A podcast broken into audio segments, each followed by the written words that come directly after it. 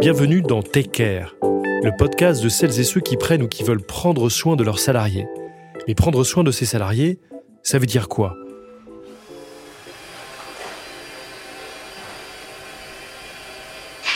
Dans cet épisode, nous abordons la responsabilité sociétale du point de vue de la petite entreprise. Comment s'y prend-on quand on est à la tête d'une société d'une dizaine de salariés?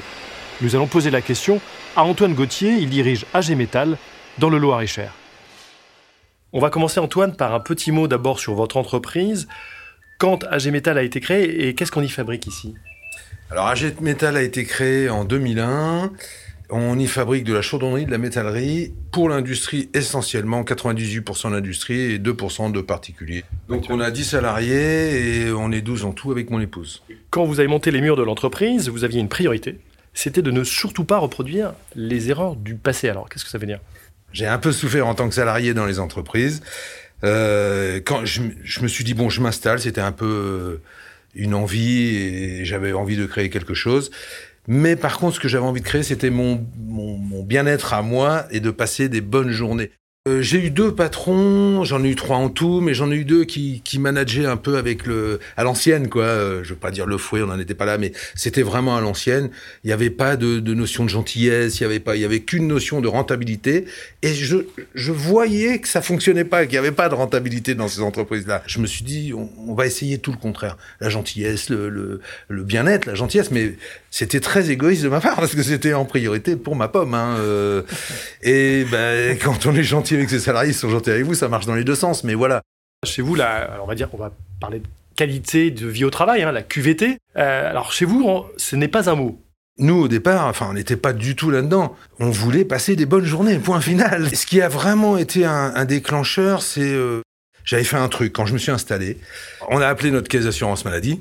Et euh, en fait, j'ai dit à la secrétaire, je me rappelle très bien, j'ai dit euh, Est-ce que vous avez un inspecteur de libre? Est-ce qu'il peut passer nous faire un contrôle?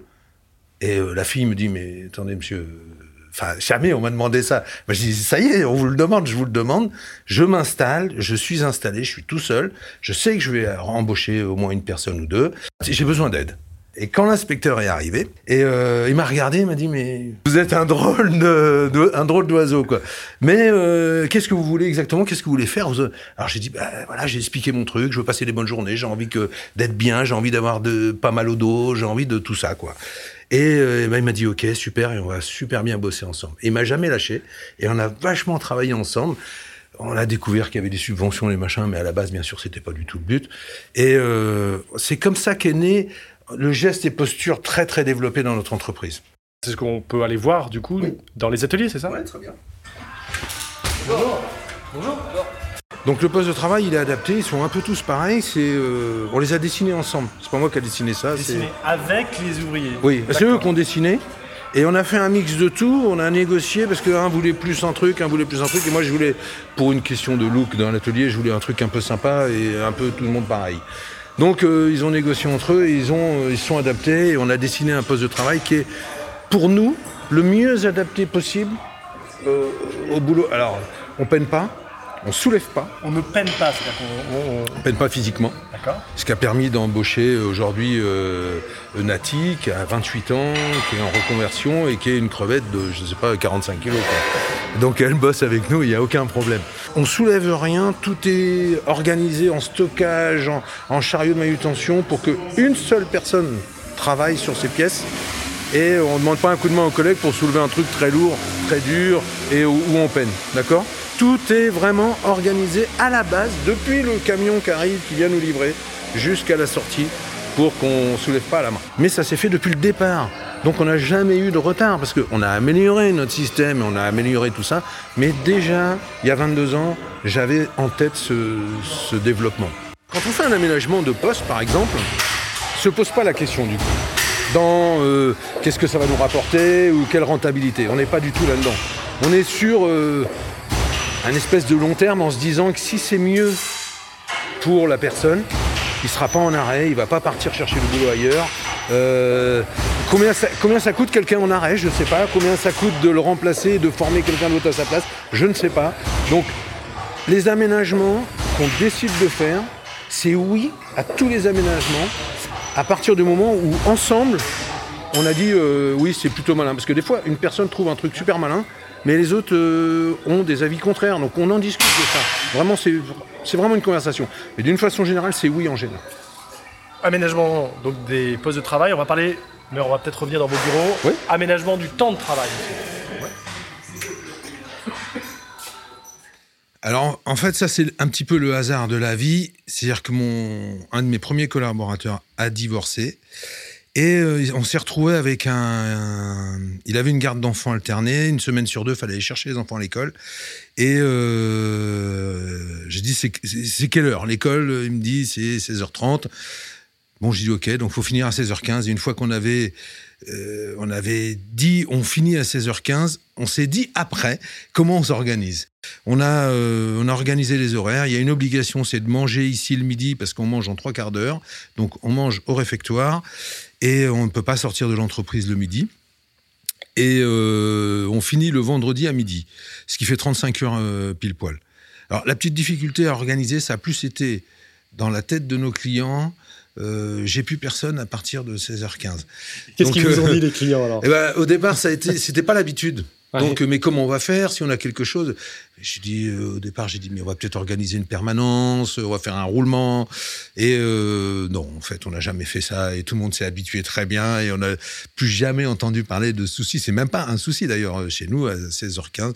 Il n'y a plus personne si ce n'est moi. Je, je, reste là quand même. J'ai une permanence téléphonique et pour organiser ma journée du lendemain. Est-ce que ça suffit à assurer le bien-être au travail? Non, dans mon esprit, ça, ça, suffit pas. On nous dit que c'est pas ce qui vient en premier, mais quand même, il faut de l'argent. Il il y a quand même un moteur. C'est un peu tabou d'en parler en France, mais il faut en parler parce que chez nous, c'est très important. Donc, on a mis en place un petit système, tout simple, tout bête, qui fait que quand on prévoit 10 heures, par exemple, pour faire une pièce, euh, l'opérateur, il, passe 8 heures.